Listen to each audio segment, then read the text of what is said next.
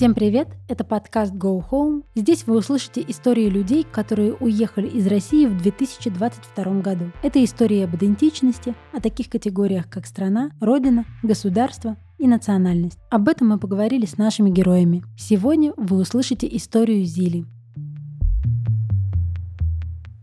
Так вышло, что мое имя изначально произносили неправильно. Меня зовут Зилия. Так написано в паспорте. Но на моем родном языке это звучит не так грубо, а звучит мягко. И мне не нравилось, как меня называли. И у меня есть другое имя, не сокращение. Зиля. И так как это звучало мягче, я его предпочла, чтобы русскоговорящие люди меня называли так. Поэтому я Зиля. А башкиры, когда слышат, как меня называют, говорят мне, ну, ты же не Зиля? Я им говорю, что я не Зиля, но так как они произносят мое родное имя, мне не нравится. Это стало моим вторым именем. Я против него ничего не имею, так что я Зиля. Я родилась в Башкортостане, в маленькой деревне, где-то в 100 километрах на границе от Казахстана, где люди живут, ну, скажем, закрыто. Говорили там на башкирском, и школа там была башкирская. Русских жителей там не было. Была только одна семья, Мать была русской, она купила землю и работала в школе. И вот ее ребенок, он разговаривал на башкирском. ей было сложно, но она все понимала. Кроме нее русских в деревне не было. Я там прожила до 12 лет. У меня есть старшие сестры, которые учились в Уфе, и я к ним ездила в гости. Хотя это 500 километров. 7 часов езды на машине. И когда я ездила туда или в другие населенные пункты,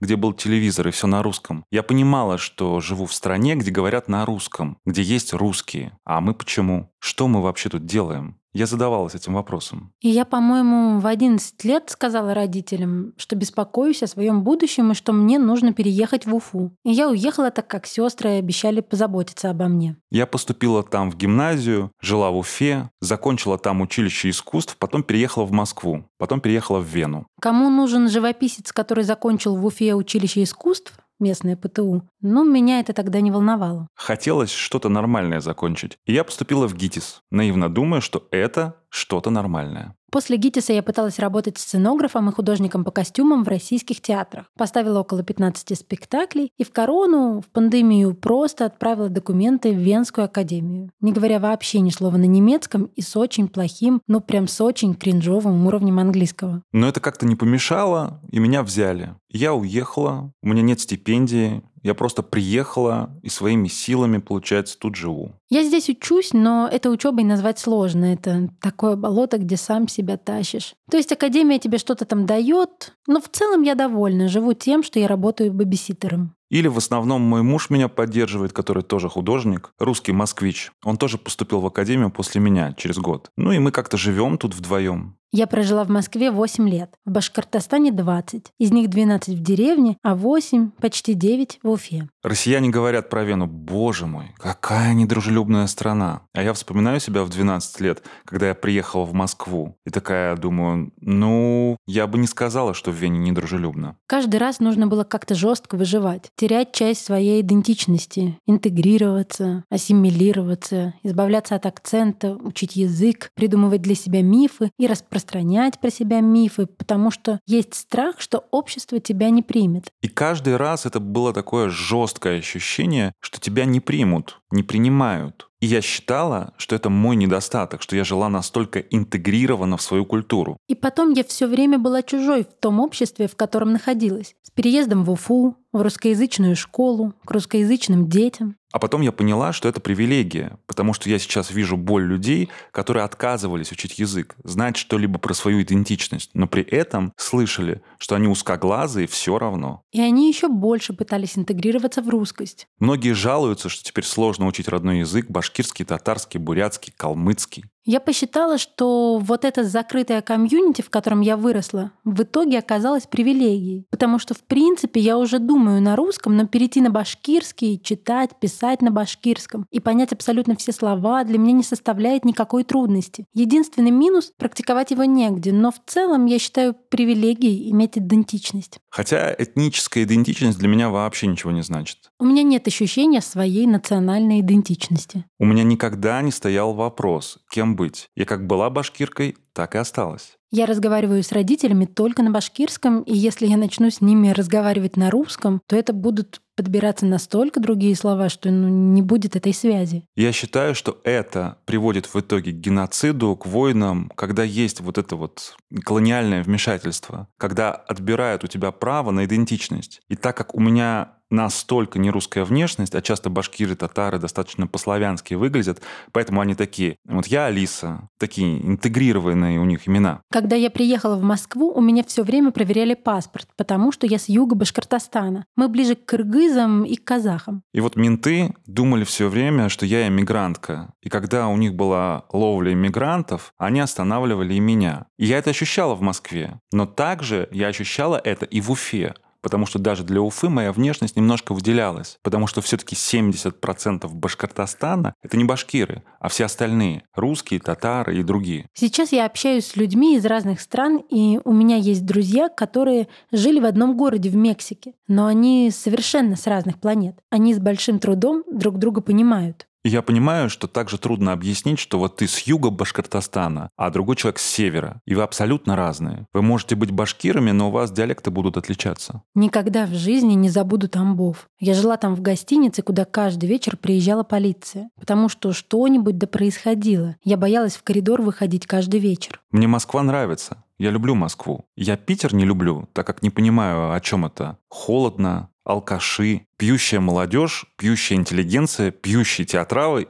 и пьющие художники. Я училась в ГИТИСе, и там были татарские группы, были чеченские группы, которые заочно приезжали учиться. То есть поступала татарка или башкирка на актрису, и им говорили, ну, русский театр, э, тебе что тут делать? Ну, кого ты в Чехове играть будешь? А в Островском? Ну скажи, пожалуйста, кого ты здесь будешь играть? Кого ты будешь играть в Островском? Ну, кого ты в Чехове будешь играть? Я всегда из одних таких вот планет на другие перебиралась. И это всегда было по-разному, даже внутри одного города. В моей деревне были горы, степи, и ты играешь каждый день на улице и купаешься в речке. Вот эта картина моя, что у тебя река, гора, петухи орут, кони бегают. Ты купаешься, развлекаешься, кайфуешь живешь. Я вообще была очень радостным ребенком, несмотря на то, что это 90-е, там полная дичь. Но мне кажется, я была такой активной. В жизни проблем не видела. Но был эпизод, когда я увидела бабулю соседскую. Она уже была близко к смерти, немножко плохо соображала и ела все время траву, сено. Все это списывали на то, что она уже куку. -ку. Периодически ее успокаивали, наливали ей чай. Она переставала это делать. А я любопытная, я к ней подошла и говорю, а что ты жрешь траву? А она говорит, я вот была ровно такая же, как ты, когда у нас тут был голод, и нам было нечего есть. И вот с тех пор я ем траву. Я такая, в смысле, какой голод, о чем ты? Ну, был голод. Не было еды, ничего не росло. Все хотели есть, сидели голодными, мяса не было. А вот в том доме жили людоеды. Они детей воровали и варили. До сих пор этот дом обхожу. И я в смысле детей ели? Ну, мне пять лет. Прихожу к родителям и говорю, вот там эта бабушка жрет траву, потому что она в детстве пережила голод.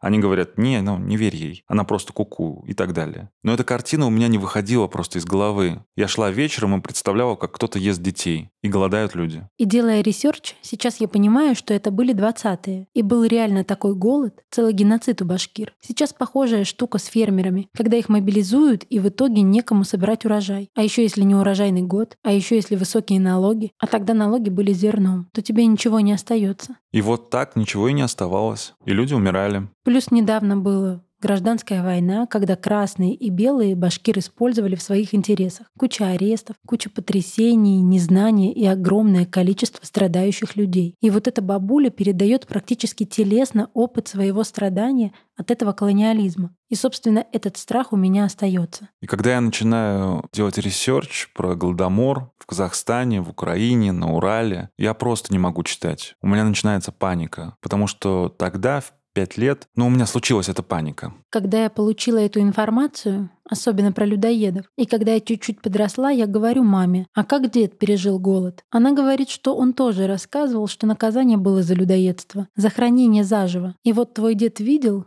как хоронили целую семью с годовалым ребенком заживо. Такая была публичная казнь, потому что власть еще не дошла, и все решали молы в деревнях. И у меня вся семья была раскулачена. Но если чисто про колониальность, то вот эту историю с бабушкой я никогда в жизни не забуду. И она, наверное, сильнее всех мелких событий, типа «документы, пожалуйста», у метро каждый день на Рижской. Ну вот как-то так. В целом, Я видела дискриминацию, видела, что ты не можешь самостоятельно от этого в детстве защититься, и ты начинаешь вымывать свою идентичность, отбеливать, хлоркой обрабатывать вытирать микрофиброй. Но ты никогда не будешь полноценно принята. Это я тоже понимала и пыталась для своих русскоязычных друзей быть Зилей, а для своей семьи быть Зелия. Поэтому у меня, по сути, два имени. Поэтому такая штука, что ты живешь в двойном сознании, двойной жизнью. А сейчас в Австрии у меня тройная какая-то начинается. У меня тут другое уже комьюнити, по-другому начинает мозг работать. И, конечно, быть иммигрантом — это стресс, но в целом нормально. Когда мне было 17-18, я хотела научиться рисовать и все. Я тогда чувствовала, что у меня как будто есть визуальное видение свое. Я рисовала образы, и мне говорили, вот ты всех рисуешь как башкир, со скулами и узкоглазыми. Где у меня там узкоглазые? Нет, ну, может быть, скулы где-то проявляются. Короче, каждый художник рисует себя. А потом в ГИТИСе я понимала, что это такое горе, когда ты учишься в таком престижном театральном, а у тебя не интеллигентное происхождение. Нету родителей или бабушек, писателей, профессоров, художников и так далее. Ну, потому что у многих в ГИТИСе это было. И нужно было сделать проект как художник. И я подумала, ну, в театральном же ты не будешь художником. Ты театральный художник для каких-то постановок непонятных. В общем, про что спектакль? Что они там на сцене делают? Кто это? При этом мне нравится сцена, театр, актерство, что-то придумывать для этого. Но в целом каждый раз это был такой кринж. И я думала, ну надо двигаться куда-то, в современное искусство, где это выглядит как декорация, но только автор там один. Вот я всегда хотела, чтобы у меня была декорация, и там не было ни актеров, ни режиссеров, никого. Просто чтобы люди смотрели и думали, ну классно. Я думала, что нужно пойти туда, где мои декорации научат превращать в инсталляции. Все очень просто. Я пошла в Институт современного искусства, так и сказала, что хочу просто научиться концептуализировать свои визуальные идеи. Но там была нудятина, западная теория. Я просто сидела на этом Хайдегере и Канте и думала, спасибо, интересно. Просто сидела, и это была такая медитация. Это было похоже на психотерапию